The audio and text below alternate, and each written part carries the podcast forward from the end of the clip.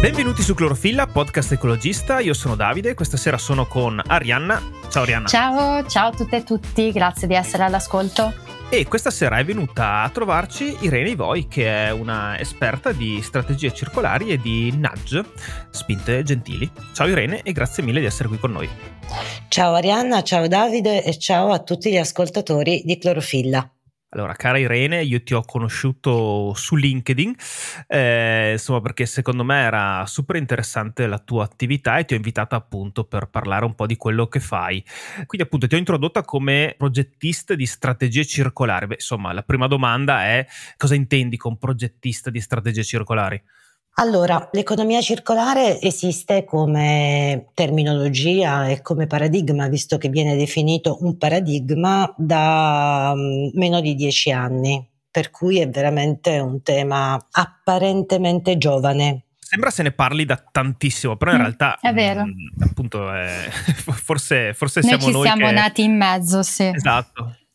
No, no, eh, vi confermo che è un tema giovane perché questa parola così attrattiva, così polarizzante come la definisco io, è un'invenzione diventata abbastanza di dominio pubblico quando la fondazione Ellen MacArthur eh, la celebrò, la fece debuttare eh, nel 2015, quindi stiamo parlando davvero di meno di dieci anni però è anche vero che chi si occupa di strategie legate alla prevenzione, al design e al riciclo dei prodotti, chi si occupa di questi temi da ben più anni nella parola economia circolare ha trovato poco di nuovo perché uh-huh. già se ne occupava prima. Diciamo che eh, la parola economia circolare è come se ad un certo punto avesse creato anche in termini narrativi un nuovo contenitore, un nuovo contenitore dove non c'è soltanto la gestione della materia quando arriva a fine vita e che quindi nelle migliori opzioni possibili va avviata a riciclo, ma per economia circolare si intende anche tutto quello che succede a monte quando si immagina l'uso di un prodotto o il progetto di un prodotto o di un servizio. E quindi eh, da lì tutti quei cosiddetti paradigmi di modelli di business che l'economia circolare ha sdoganato e che rientrano e sono dei pezzi della cosiddetta strategia circolare che chi produce prodotti o servizi può mettere in piedi. Quindi insomma, prima si trattava un po' più, forse più genericamente di ottimizzazione, diciamo, e adesso invece sotto il, eh, l'etichetta economia circolare ha trovato una, una collocazione più contemporanea. S- sì, nel senso che la parola economia circolare oggi è diventata quella più contemporanea, quella che tiene insieme il maggior numero di opzioni possibili a partire dal fatidico ecodesign, cioè riuscire uh-huh. a progettare fin dalla nascita un servizio o un prodotto capace di rigenerarsi e di avere lunga vita. Ne parlavamo proprio qualche puntata fa, forse anche più di qualche puntata fa, comunque con, con i ragazzi di Henry Co, un'agenzia che si occupa appunto di... Mm, sì, sì, di li ecco... conosco bene. Ah, ecco, perfetto, di eco design. Quindi anche quella volta si diceva di come fosse importante e soprattutto attualissimo il tema di ripensare da capo un sacco di cose. Quindi, cioè, io ovunque mi giri vedo cose che magari anche in maniera un po' ingenua, però secondo me devono essere un po' ripensate per poter essere riciclate, riutilizzate e produrre il minor scarto possibile. Cioè, ogni volta che nel bidone del secco buttiamo qualcosa è un po' appunto una, una sconfitta. Sì, eh, bravo, una sconfitta, esatto esatto, esatto. E intorno a questo ti dico che, per esempio, una delle cose sulle quali ho lavorato molto l'anno scorso e spero di continuare a lavorarci anche quest'anno è il tema della cura cioè dell'amore verso gli oggetti e di riscoprire la nostra capacità viva o seppellita di prenderci miglior cura di tutto ciò che ci circonda, di tutto ciò che abbiamo in una vita comprato e accumulato nelle nostre case, allo scopo di trovarne degli usi migliori quando quel qualcosa eh, ci ha stancato, ci ha annoiato, decidiamo che non va più bene perché noi cambiamo e quindi cambiano anche gli oggetti di cui ci circondiamo. Per mille motivi arriviamo a volerci liberare di qualcosa. Però il tema della cura, eh, se lo teniamo alto nelle nostre priorità e nel nostro vivere ogni giorno, sicuramente può generare un allungamento della durata di vita di tutte quelle cose che in una vita abbiamo accumulato. Ma guarda, la prima sì. cosa che mi viene da pensare sono un po' gli insomma, gli elettrodomestici di ogni sorta. Mm, insomma, sarà capitato a tutti che si rompe la lavatrice, si rompe la lavastoviglie e basta, bisogna cambiarla in toto. Quando in realtà non è che si rompe l'elettrodomestico, si romperà una parte di questo però insomma per come sono nati, per come sono stati costruiti diventa difficile magari la riparazione. In questo forse ci viene in aiuto qualche norma un po' più recente? Sì, guarda, c'è un grosso dibattito oggi a livello europeo sul fatidico diritto alla riparazione, quello che mhm. dovrebbe, una volta sdoganato, favorire il processo e la decisione di riparare qualcosa prima di decidere di buttarla la Francia credo che abbia già approvato fin dall'anno scorso il bonus rammendo, come lo chiamano loro, e quindi il fatto che se tu ti rivolgi per dei prodotti comprati in Francia a dei riparatori, quindi a degli artigiani in grado di ripararlo, lo Stato ti aiuta economicamente nel fare questa scelta che fino a poco tempo fa era quasi impopolare e invece uh-huh. adesso sta diventando molto pop. E se l'economia circolare diventa pop, siamo tutti più vincenti, secondo me. Sicuramente, infatti sicuramente questa cultura che ci porta a pensare che il nuovo è meglio, a cambiare velocemente, ma anche un sistema economico in cui appunto aggiustare, riparare è più costoso molte volte che comprare direttamente un, un nuovo oggetto, non, non, ci ha aiutato a prevenire il grandissimo accumulo di rifiuti di qualsiasi tipo che abbiamo fatto in questi, in particolare in questi ultimi anni. E io volevo fare una precisazione a una cosa che ha detto prima Davide per farti una domanda, Irene. Eh, Davide ha detto ogni volta che qualcosa va nel secco è una sconfitta. Io proverei sì. ad alzare l'asticella ancora di più dicendo che forse ogni volta che buttiamo qualcosa è un po' una sconfitta perché eh, siamo portati noi persone comuni a pensare che quando siamo riusciti a fare la differenziata, quando una cosa ehm, è andata, diciamo, eh, verso un percorso di riciclo che noi ci immaginiamo, insomma, avvenga, il tema sia risolto. Invece, insomma, diciamo che eh, lo saprai meglio di me, prevenire il rifiuto è meglio che riciclare, perché comunque le, anche le filiere del riciclo hanno i loro impatti e le loro difficoltà. Quindi certo. volevo magari un po' mh, parlare di questo aspetto anche perché forse anche i nostri ascoltatori e ascoltatrici che sono dei um, assidui riciclatori mh, mm, magari non sanno tutto quello però che c'è dietro anche questa filiera. Allora, sul fatto che il riciclo abbia comunque anch'esso un impatto non ci piove. Ora non ho sotto mano e nella testa, come se fossi un Google Drive, eh, i numeri relativi agli impatti del riciclo, ma è ovvio che se noi riusciamo ad evitare la produzione di un rifiuto, tutto questo è molto più win, o meglio win-win. Eh, si potrebbero fare tantissimi esempi. È chiaro che uno dei territori più dibattuti e più accesi, soprattutto in questi ultimi tempi, tocca il mondo degli imballaggi, tanto per cambiare, e poi il mondo della moda, perché come voi sicuramente sapete, oggi si parla tanto di attenzione al fast fashion, meno quantità e più qualità, quindi più durata di vita delle cose che scegliamo, delle cose che compriamo e, e qui si entra poi anche nella cosiddetta economia comportamentale, del design dei comportamenti, come facciamo ad aiutare e a spingere le persone a comprare con dei criteri più ricchi e più consapevoli ogni volta che un qualcosa ti serve o pensi che ti serva. E questa poi è la ragione per la quale nel tempo sono arrivata anche a immaginare l'uso del nudge come uno strumento di eh, economia e psicologia, di design dei comportamenti uh-huh. che venga messo in atto, in campo, per spingerci verso i comportamenti migliori. Guarda, questo ne parla, cioè esce fuori spesso l'argomento da Leonardo, no? ogni tanto lui esce con, eh, con, il tema della spinta gentile, però non essendo qui con noi questa sera dobbiamo rifarci completamente a te Irene. Quindi cosa intendi per spinta gentile?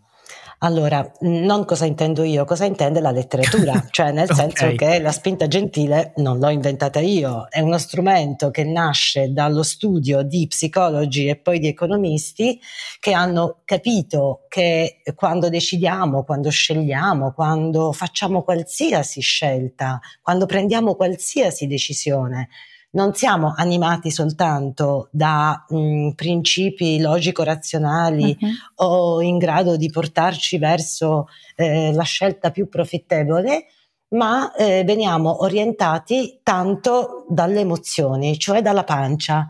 E quindi gli psicologi e gli economisti che hanno esaminato e studiato come funziona il cervello hanno capito che si possono orientare i nostri comportamenti utilizzando degli ingredienti che fanno appello e che si ispirano e che usano quei bias e quelle euristiche che sono cablate nel nostro cervello e che se quindi adoperate opportunamente ci aiutano a prendere una decisione migliore per il benessere della collettività, non per il benessere, tra virgolette, economico o individuale, ma per il benessere della collettività, senza usare norme, divieti o incentivi economici, quindi i premi perché altrimenti Beh, faccio, stiamo entrando, fa, entriamo dentro un altro capitolo, insomma. Facci un esempio, dai.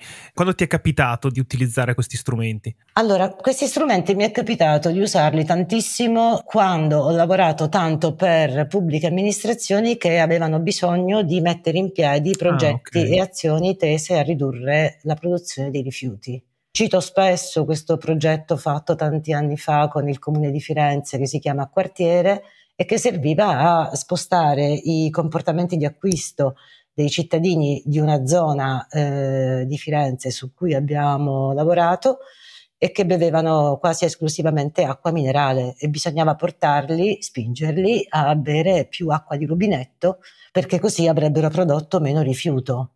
Ho lavorato con questi principi della spinta gentile poi anche un po' di anni dopo, eh, quando a Brescia, presso questo cantiere della sostenibilità messo in piedi da um, A2A e dal comune in accordo con la regione, dovevamo aiutare i cittadini a um, comportarsi meglio e a produrre meno rifiuto in determinati contesti. Eh, per esempio, nell'ambito degli uffici abbiamo lavorato tanto su come aiutare le persone a usare meno carta e quindi a risparmiare una risorsa in questo caso.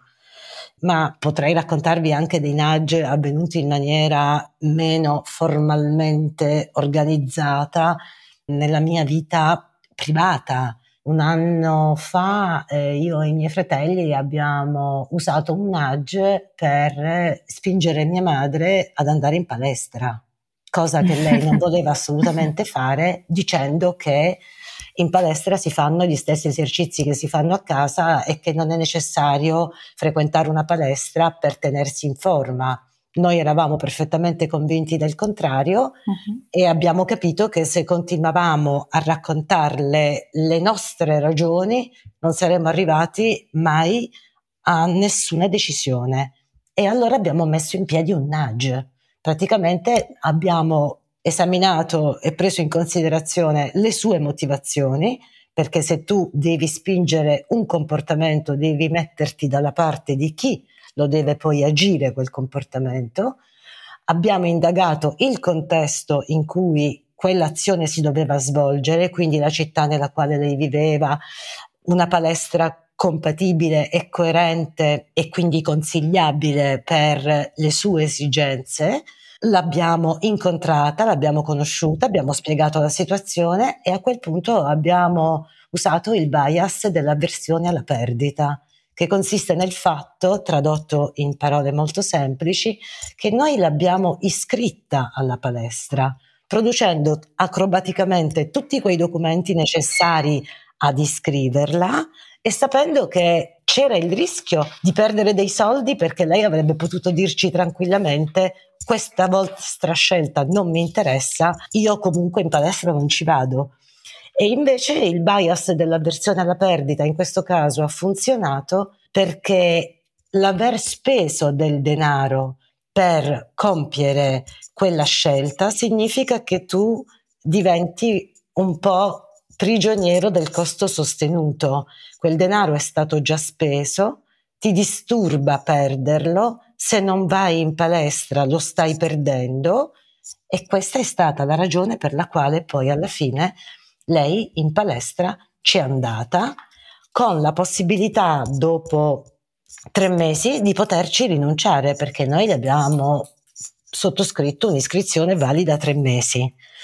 La cosa è andata talmente bene che dopo quei tre mesi lei ha deciso di pagarsi l'iscrizione alla palestra, continuare ad andarci e trarne anche un beneficio fisico in questo caso di salute, cosa che rappresentava il nostro obiettivo. Per cui in agio si possono mettere in pratica anche nella maniera, mm, cioè mm, a casa propria e nel proprio vissuto, nel proprio domestico. Sono tanti gli ambiti in cui si possono mettere in piedi dei nudge. Ho appena scoperto, Irene, che è lo stesso che ho messo in atto io con la palestra, quindi confermo ah, ecco. che funziona. Possiamo anche auto guidarci verso queste scelte. sì, sì, sì, sì, sì, sì. Volevo farti una domanda in merito a questo. Ho letto un tuo blog, penso l'ultimo che hai scritto, in cui parlavi di questa importanza di sognare, ma anche difficoltà un po' di sognare che abbiamo come società e citavi la, l'ultima ricerca Censis che descrive la popolazione italiana come un po' addormentata e apatica, che sì. eh, avevo letto in precedenza, anche a me aveva fatto molto riflettere. Sì. Volevo chiederti, il nudge può essere uno strumento anche proprio a livello collettivo per aiutare le persone un po' a uscire da questa apatia, visto che le sfide che dobbiamo affrontare sono molto grandi e richiedono una lucidità anche, un, una voglia di mettersi in gioco. È una domanda un po' grande, però se magari ti vengono in mente anche degli esempi che potrebbero essere più grandi. Senti, il nudge io lo vedo e lo vivo come uno strumento utile a modificare, correggere o introdurre comportamenti migliori e quindi con quelle caratteristiche che dicevo prima, cioè con uh, dei benefici di tipo socialmente eh, definibili e ampi. Rispetto a quello che hai rimarcato, forse una delle cose che potrebbe aiutarci a sognare e che può avere delle parentele con il nudge è la capacità di riscoprire e di giocare sulle emozioni che talvolta si, ce le ritroviamo un po' arrugginite e sotterrate perché facciamo fatica a rimetterle in gioco e quindi a rimetterle in pista. Il nudge punta molto sulla capacità di solleticare la parte emotiva di noi e quindi sollecitare le componenti emozionali che talvolta dormono. Mm-hmm. In, tal senso, in tal senso potrei immaginare il fatto che per ritrovare connessioni, come ho detto in quell'articolo, e tornare alla capacità di sognare, forse potremmo sperare di farlo anche attraverso un risorgimento delle emozioni. Ok, grazie. Cara Irene, prima di lasciarti ad un suggerimento, un consiglio di lettura, volevo ricordare a tutti che Clorofilla è un progetto indipendente che ci trovate sulle principali piattaforme podcast, ci trovate anche su Castopod, che è la piattaforma podcast del Fediverso, ci trovate anche su Mastodon. Insomma, dopo la puntata con Filippo non, non posso mancare. che Certo. Esattamente, ci siamo anche lì. E se volete supportarci, potete appunto lasciarci una bella recensione sulla piattaforma da cui ci state ascoltando, oppure valutare una donazione dal link in descrizione o su Clorofilla Podcast. Eccoci qui, cara Irene, eh, lascio a te la parola per un consiglio di lettura, una serie tv, insomma, dici tu qualcosa che ti è piaciuto o che ti ha ispirato. Vi lascio con due libri. Allora, uno si chiama Immagina sé, l'ha scritto Rob Hopkins, è un libro che in Italia è uscito in prima edizione tre anni fa, cioè nel 20, adesso dobbiamo dire quattro anni fa, okay. eh, ed è un libro eh, il cui sottotitolo è Libera il potere dell'immaginazione per creare il futuro che desideri. Mi è piaciuto molto Bello. perché credo che nella capacità di sognare o di tornare a sognare dovremmo davvero riscoprire la nostra capacità di immaginare anche quello che oggi non esiste, perché altrimenti rimaniamo confinati e prigionieri di quella realtà che spesso non ci piace. Vedi l'ultimo eh, rapporto Censis uh-huh. su come gli italiani vivono. E il secondo libro che vi segnalo e che sto leggendo adesso è di Annabelle Hirsch e si chiama Una storia delle donne in cento oggetti.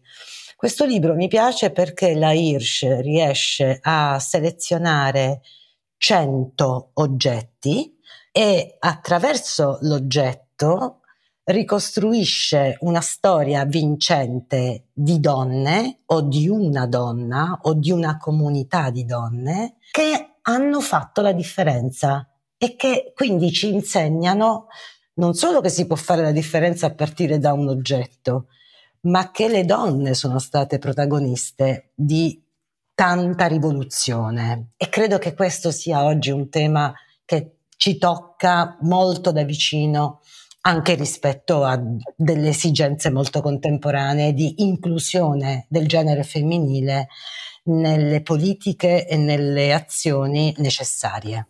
Si parla anche di ecofemminismo, giusto, in uh, diverse teorie anche sì. su nuove proposte di futuro, modelli di società, quindi è un termine, sì, forse vero, un neologismo che unisce eh, molto strettamente questi due mondi. Sì, no, molto. L'ho, l'ho, trovato sempre più spesso, quindi sì, effettivamente siamo sul pezzo anche su quello, è vero. Cara Irene, è stato davvero un piacere, ringrazio te, ringrazio Arianna e spero insomma che ci si possa incontrare anche in futuro. Grazie a voi, grazie a voi, a molto presto e grazie a tutti.